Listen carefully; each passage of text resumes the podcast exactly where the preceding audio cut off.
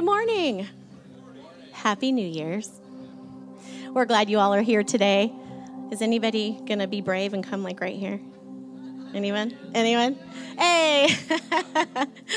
we are glad you're joining us today, and um, many are on live stream today. Welcome into our worship this morning. Before we get started, hey, just a few quick things.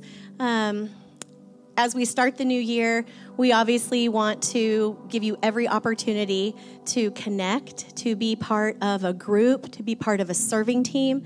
All of that information is along the back. So take a minute take a minute and go back there and see if there's something new for you uh, this year that you can be a part of. We also want to let you know under the seat in front of you, there is a Connect card. If you're new today, you can fill that out and you can leave it in the back on that information table. Let us know you were here. You can also scan that QR code and that takes you directly to our website. That helps keep you in the know of things that are happening. Also, in the chair in front of you is a Bible. New year, maybe you need a Bible, maybe you don't have one. You are welcome to take that with you. We encourage that. So if you need a Bible, feel free to grab that. If you came in and did not grab communion yet, we will have communion later. There's small cups that are again on the information bar. It's a one stop shop today back there. And then just a real quick save the date for Wednesday, January 25th. We will have one midweek service of prayer and worship right here. So make note of that. More information uh, to come. If you would stand up with us, we're going to start worship this morning. We're kind of going to start with a, a little bit of a go getter of a song that we did last Easter, and it's called What I See. And we thought it'd be very fitting today because why not start our year with the complete and total focus and adoration of Jesus Christ and how he came, gave his life for us, and then resurrected really is the pinnacle of our faith. And also, it's just really fun. So here we go. Let's go, hands up. Oh, yeah, okay, we'll do that.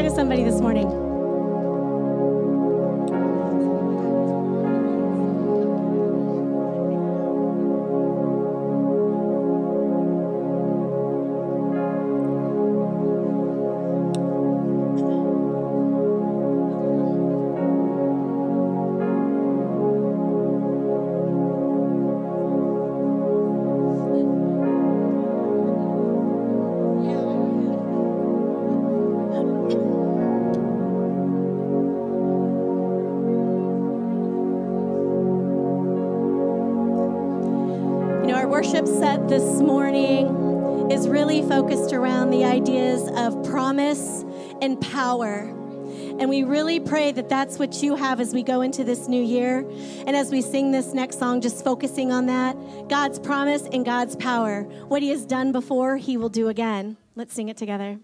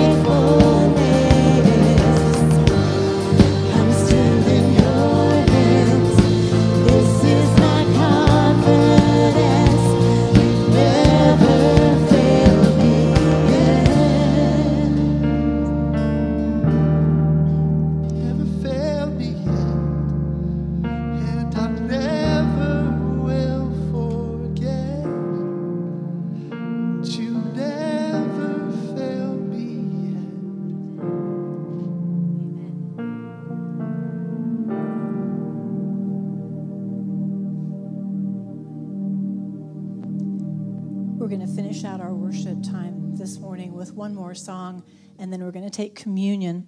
So, if you haven't already had a chance to get a communion cup from the back of the auditorium, now would be a great time to do that. When we take communion, it's a time that we set aside to remember. Christ said, Do this in remembrance of me. And what we're remembering is his sacrifice on the cross, his body that was broken for us, his blood, represented by the juice, that was shed for us as a sacrifice for our sins, all of our sins, your sins, my sins, everyone in the world's sins.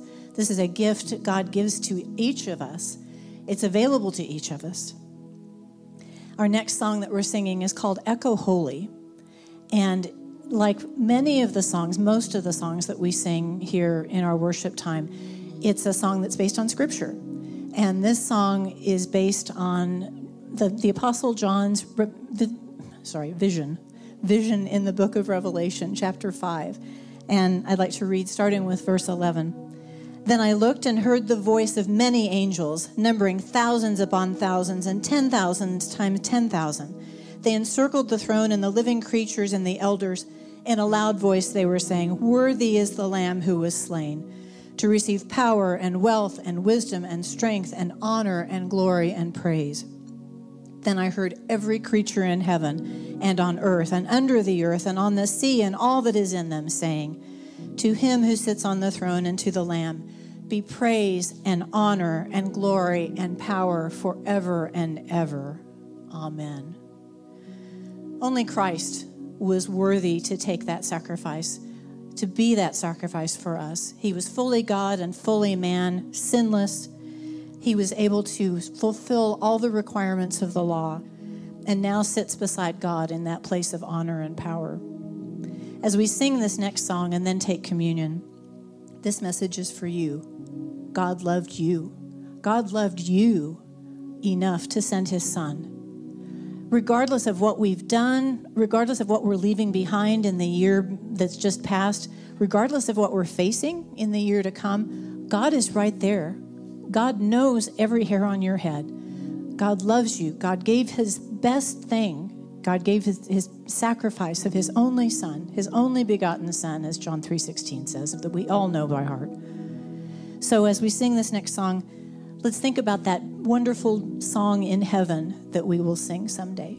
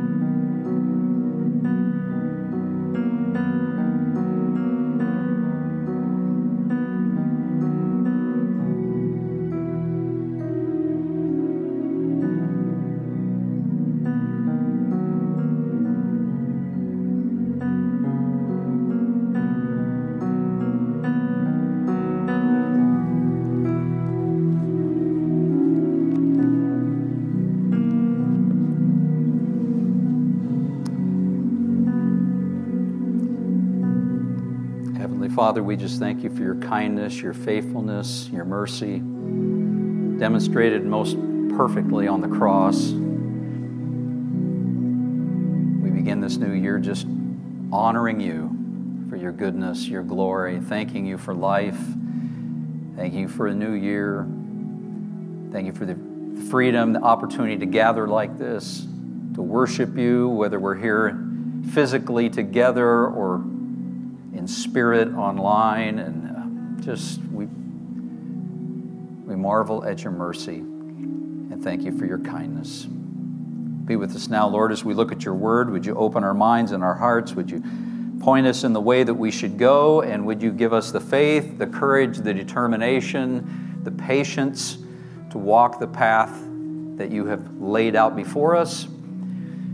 And uh, we look forward to the day lord when we cross the finish line and see you saying, Well done, good and faithful servant. That's, that's what we want to hear from you someday, Father. So speak to us to now as we learn from you. That's what we need. It's our request, and we lift it together in Jesus' name. Amen. Amen. Well, Happy New Year. It's good to see you this morning. How many of you uh, enjoy college football? I mean, it's everywhere this time of year, right? You know, I, I enjoy college football. It's been a, a part of New Year's celebrations for a long, long time, much longer than, than I even realized. I knew it had been around a while, but it was a long time. One of the most, uh, one of the worst blunders in the history of football, really college football in particular, took place on New Year's Day in 1929. Some of you who are the real sports buffs among us might remember this, but probably most of us it's unfamiliar to. Almost 100 years ago, this occurred. Georgia Tech played UCLA in the Rose Bowl in 1929 on New Year's Day. And in that game, a young man named Roy Riegels recovered a fumble from UCLA. He picked up the loose ball. Roy started running with all of his energy toward the goal line, but when he bounced off of a would be tackler uh, to, you know, obviously you want to score. So he bounces off the would, would-be tackler, and he, uh, in the process, got turned around and disoriented some. And the next thing he knew, unknowingly, he was running, sprinting full speed toward the wrong goal line. He was running full bore, 75 yards he ran full speed in the wrong direction. He was frantically being chased by his own teammates. Finally, after 75 yards, one of them tackled him, his own teammate, on the one yard line just before he scored a safety for the opposing team. The whole time this is happening, he thinks he's going the right direction. Ever since that day, it was sort of one of those days that go down in infamy, you know, as kind of, kind of events. Ever since that day, Roy has had a nickname Roy Wrong Way Riegels. Go uh, Google that and look at. You can see the video clip of it. It's, it's sort of grainy and old, but they, it was filmed and everything. It's pretty amazing. So, now, probably none of us here, either on site or online, probably none of us have ever gotten confused about our direction on a football field. But every one of us knows what it's like to deal with some confusion about our direction and goals in life. Every one of us knows what it's like, you know, to just be punched in the gut, hit hard by life, and find ourselves a little disoriented with some disequilibrium, and the potential is there for us to find ourselves running the wrong way. So, as we begin a new year, we're going to let Jesus point us in the right direction. That's what we're going to do. If you have your Bible with you, open it to Matthew chapter 13. This is one of uh, one of the most memorable chapters in the Bible for some of Jesus' parables. He's got some amazing parables here. We're going to look at a couple of them this morning. As we reflect, uh, read and reflect on these two, I hope you'll listen really close to his words. Uh, let them inform your thinking about the trajectory of your life in the coming months and years uh, as uh, we move forward into the new year. Matthew 13, we're going to start at verse 44, records Jesus' words this way for us. Jesus says, The kingdom of heaven is like a treasure that a man discovered hidden in a field. In his excitement, he hid it again and sold everything he owned to get enough money to buy the field. Again, the kingdom of heaven, Jesus says, is like a merchant on the lookout for choice pearls. When he discovered a pearl of great value, he sold everything he owned and bought it. That's really brief two parables, right? I want to read it to you one more time, and I just want you to kind of ingest, sort of digest a little bit what is here in the text. Just get it real clear in your head. The kingdom of heaven is like a treasure that a man discovered hidden in a field. In his excitement, Jesus says, he hid it again and sold everything he owned to get enough money to buy the field. And again, the kingdom of heaven is like a merchant on the lookout for choice pearls. When he discovered a pearl of great value, he sold everything he owned and bought it. Now, what is Jesus talking about here? The answer is this He's talking about the goal, what's first of every person's life, what's really to be first in everybody's life. Every one of us needs to have clarity about that. Everybody needs to be clear about the direction of life for ourselves. And thankfully, these parables, in these two parables, Jesus is pointing us in the right direction for life. And as we dive into them for the next few moments, my hope is that you'll listen really carefully, that you'll reflect deeply, not just on what Jesus says, because Jesus tells us these things not because he wants, to, wants us to be interested, he wants us to be transformed. That's what he really wants. That's why he tells us stories like this and others that we could look at this morning. But he tells us this so that we will become more like him.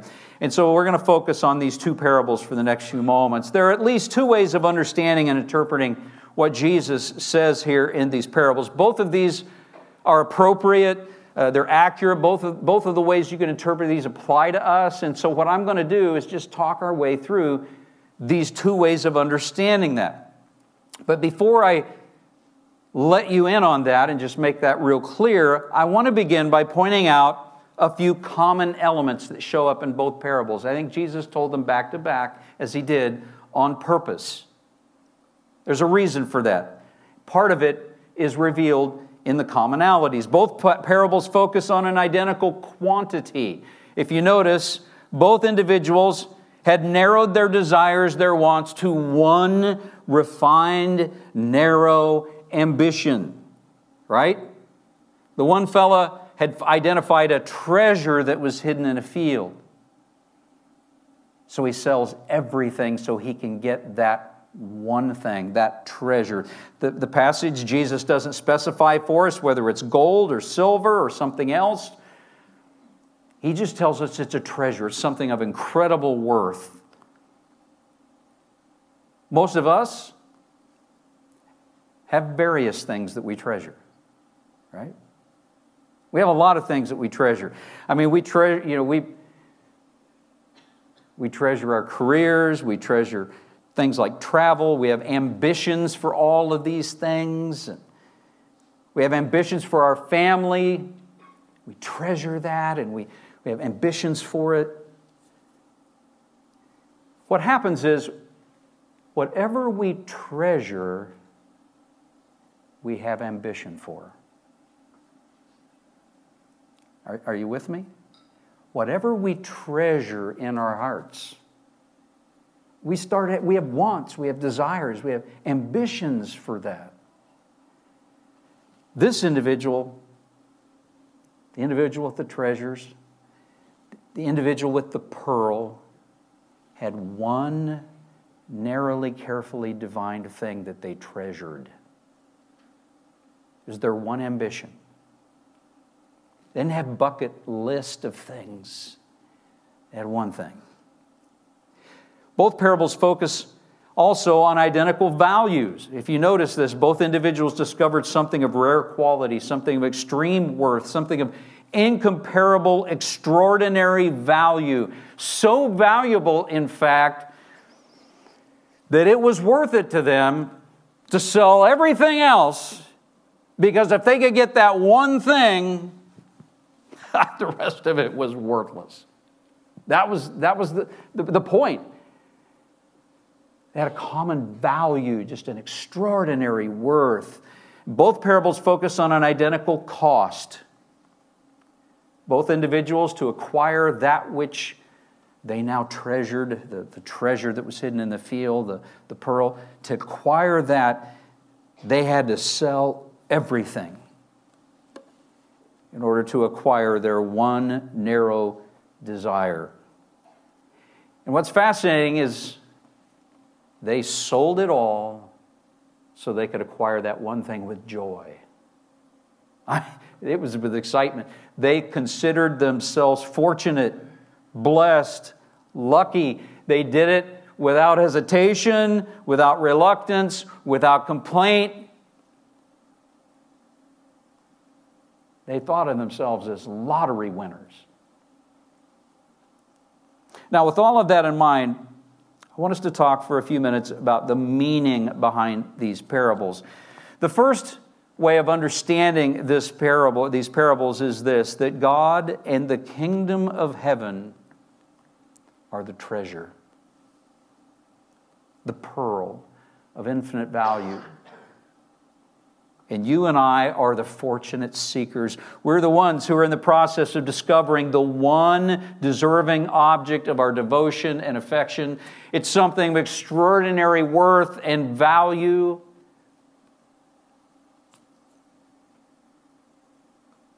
And what we find is that God is worthy of us sacrificing everything. His kingdom is worth all that we have, all that we are, all that we ever hope to be. is in the light of the kingdom of heaven, it's like all of this is passing away, but that's, that's lasting, it's eternal. It's a treasure that will never fade and its worth never diminish. I mean, most of us dream of making an investment in something that would not depreciate in value. Would you wish that was the case for your 401k? But that's not the way life is. This side of the kingdom of heaven. But the kingdom of heaven is of worth and value that will never depreciate. It will only appreciate, and God is worthy of our all. The kingdom of heaven, God Himself is the treasure. We know the early believers understood this, that they believed this. I mean, it, you know, the, the, saying about fishing is, you know, the, the fish took, took it hook, line, and sinker, right? Is, that's kind of the fishing line. This is the early believers believed this to the core of their being hook, line, and sinker that God and his kingdom were worthy of everything. And we know that because they sacrificed everything to follow Jesus. I mean, quite literally everything. Peter, James, John, the apostles, the you know, others that we could talk about in the New Testament. I mean, they gave up professions and proximity to family, they gave up reputations. Many of them gave up their lives in order to acquire the one, one thing that they considered themselves blessed and fortunate to acquire, and that was God and His kingdom. And an inheritance that could never be shaken or taken away from them. Saul of Tarsus, or, who became known as Paul, wrote much of our New Testament. I mean, he gave up privilege all kinds of privileges the privileges associated with his education, privileges associated with his profession and his livelihood. He gave up his reputation, he gave up comfortable life, he gave up more than most of us probably understand. Why did he do it? The Bible's really clear. I mean, he did it because he considered nothing else to be of value. Listen to what, what Paul endured so that he could follow Jesus the way Jesus asked him to follow. 2 Corinthians chapter 11, verses 24 and following, Paul, Paul describes this. You think, how long would it take you or me, generally speaking, to be out on this? He starts off, he says, Five different times the Jewish leaders gave me 39 lashes. And when it says 39 lashes, he's not talking about eyelashes. He's talking about, you know, a whip, where you're whipped with this. Five different times the Jewish leaders gave me 39 lashes. Three times I was beaten with rods. Once I was stoned. Three times I was shipwrecked. Once I spent a whole night and a day adrift at sea. I've traveled on many long journeys, he says. I have faced danger from rivers and from robbers. I have faced danger from my own people, the Jews, as well as from the Gentiles. I've faced danger in the cities, in the deserts, and on the seas. And I have faced danger from men who claim to be believers but are not. I've worked hard and long, enduring many sleepless nights. I've been hungry and thirsty and have often gone without food. I've shivered in the cold without enough clothing to keep me warm. If you know uh, Paul in 2 Corinthians 11, you know he, he doesn't stop there, he just keeps going. The key question, though, is Paul, in your opinion, was it worth it? Philippians 3:8 he gives us his answer where he says yes. Everything else is worthless when compared to the infinite value of knowing Christ Jesus my Lord. For his sake I've discarded everything else, counting it all as garbage so that I could gain Christ. you know, God and the kingdom of heaven, Paul believed. Jesus is saying, Matthew 13, God and the kingdom of heaven are the treasure, the pearl, the one refined ambition worthy of your and my full and complete devotion, attention, worthy of all our resources. So, as we begin a new year, I want to ask you to what extent are they your one ambition? To what extent is that the goal that you're running towards? Or you've been running maybe really hard the wrong way? To what extent do you value these things? Do you value Jesus more than anything else? Jesus is saying, the pearl of infinite value, the treasure of incalculable worth is right in front of you. It's the kingdom of heaven. It's a relationship with God the Father that cannot be taken from you. It's a gift from God the Father to you. And that's one way to understand what Jesus is saying here. But there's a second thing to, a way to understand what Jesus is trying to convey to us in these two parables. And the brilliance of Jesus is that he can tell us two parables and both of these understandings be 100% accurate.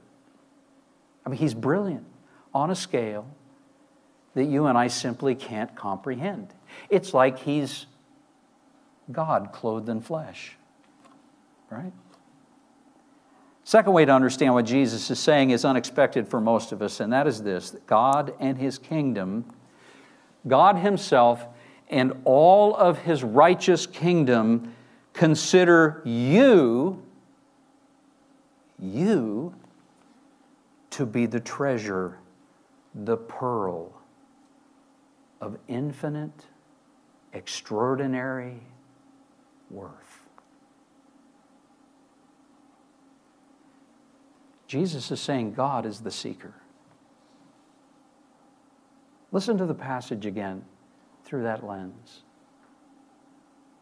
Jesus says that the kingdom of heaven is like a treasure that a man discovered hidden in a field. In his excitement, he hid it again and sold everything he owned to get enough money to buy the field, to acquire the field. And again, the kingdom of heaven is like a merchant on the lookout for choice pearls. And when he discovered a pearl of great value, he sold everything he owned and he bought it. Jesus is saying, You are that treasure. You are that pearl. When Jesus looked from the heavens and saw you, in his excitement, in great joy, he leapt from his throne in the heavens and joyfully chose a manger and a cross because you were worth it in his estimation.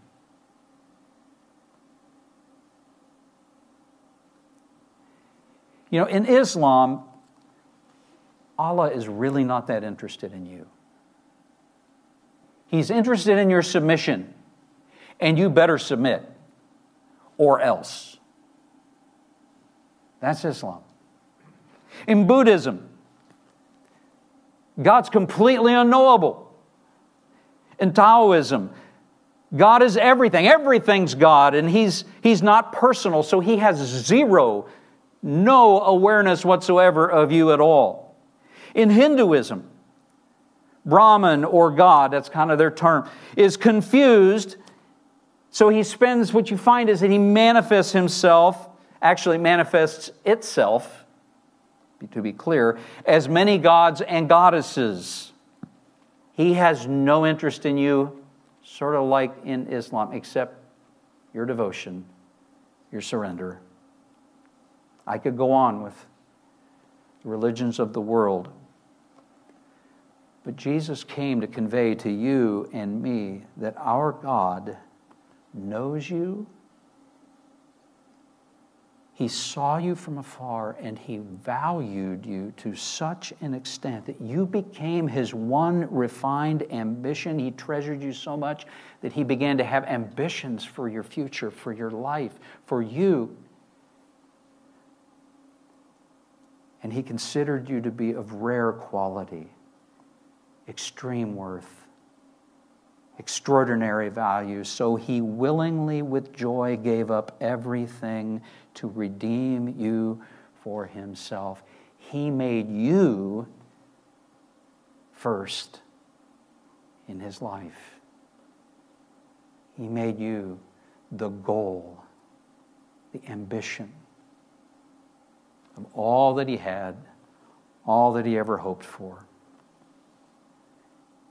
Hebrews 12, 2 tells us, For the joy set before him, he endured the cross. What was the joy? You. You. Now, hear this. That was Jesus' point with these two parables.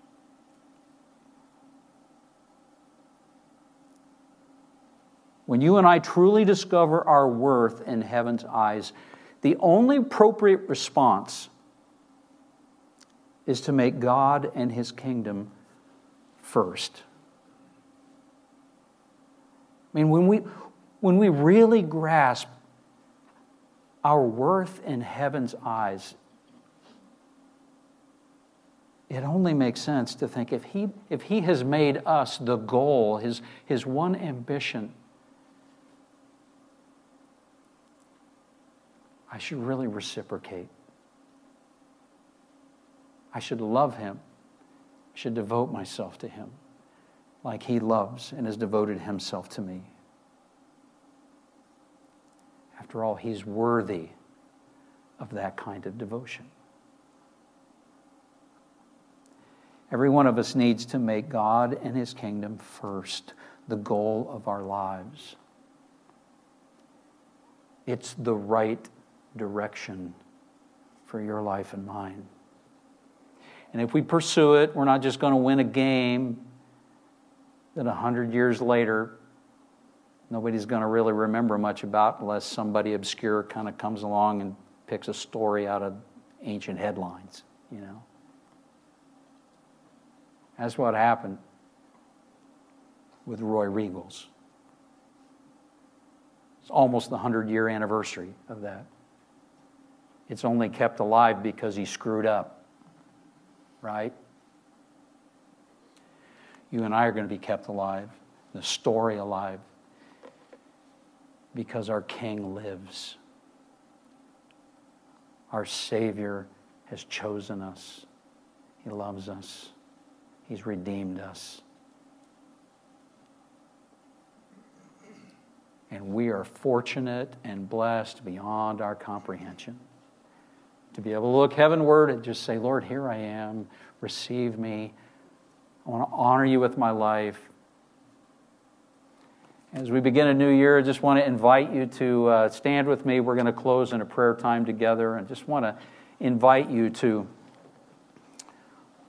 open your hands and your heart to God. And if there's uh, there's been a trajectory in your life in some area, if there have been, there have been various ambitions in your life, maybe this morning the Holy Spirit is saying to you, He's saying, you, know, you need to trim some of these ambitions. You need to focus.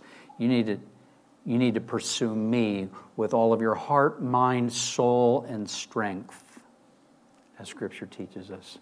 And while you're at it, love your neighbors yourself. Maybe that's what He's saying to us. Focus your ambitions on me and my kingdom. Maybe he's saying to you this morning, you need to stop listening to the voice of the liar, the evil one in your mind and your heart telling you that you just don't really matter, you're not that important, you're very insignificant, you're a very small, little. You're of no consequence to the kingdom of heaven. You're of no consequence to other people. If you ever hear some of these kind of things in your mind and heart, I can say them because I've heard them. We all do.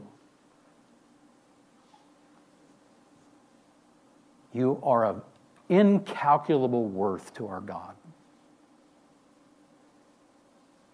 You, you will never fully grasp this side of heaven what your real worth, your real destiny, your re- who you really are until we enter the kingdom of heaven with our Lord and Savior. On, on that day, it will all begin to become clear, and we will realize, you know, the staggering things that God has in store for us. Mind cannot conceive, Scripture tells us, what God has in store for those who love Him. Eye has not seen, mind has not conceived. You are of incalculable worth. Maybe you need to hear that this morning. Receive it.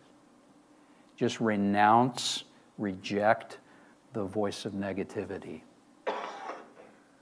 God loves you. Maybe God wants to say something else to you this morning. But I hope you'll reach out to Him this morning as we pray. You'll walk in His direction. Actually, my prayer is that you'll run in His direction. It's a safe direction to run. Because one of these days, we're going to cross the goal line. We're going to cross the goal line. Let's bow our heads. We're going to pray. If you need prayer, come on down afterwards. But Happy New Year to, year to y'all. Let's pray. Heavenly Father, I pray blessing on everyone within the sound of my voice in this room, as well as those on live stream. I thank you that you have loved us more than we could comprehend. We hear this understanding of your parables that you've told us, Lord Jesus. It's hard for some of us to even believe that it's true, but it is and you demonstrated that it was true by giving your one and only life, your holy, righteous, sinless life on the cross for us. We are unworthy. We are undeserving. But thank you, thank you, thank you that you have placed on us a value, a worth that is beyond our ability to comprehend. Now, Lord, would you give us strength and clarity of mind and spirit to value you with all of our heart, mind, soul, strength? As we head into a new year, Lord, would you help us to walk in your ways? Would you help us to reorient our lives around your values, your principles? Would you help us to wake up to spiritual things?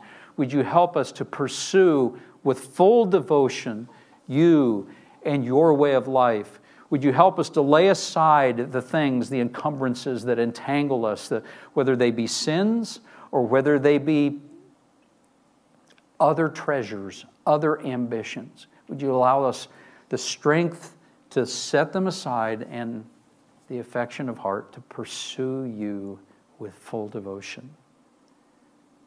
That it might be said of us that we are not lukewarm but we are a hot. We are devoted. We are fully yours. And certainly, we're under no illusion that we're going to be perfect. But God, we want to be as devoted to you as we know how to be with your Holy Spirit's help. So, would you fill us, strengthen us, empower us as we go into the new year? May we walk in your ways, and may that honor you and bring joy to you. I thank you for every person within the sound of my voice, Lord. May your spirit rest on them and in them as they humble themselves before you. Thank you for your grace. Now go with us as we leave this place. May we walk empowered by your spirit and run in the direction that you've called us to run. That's our request. We lift it together in the name of Jesus. And everybody agreed with me and said, Amen. Amen. Happy New Year. Glad you're here today. See you next week.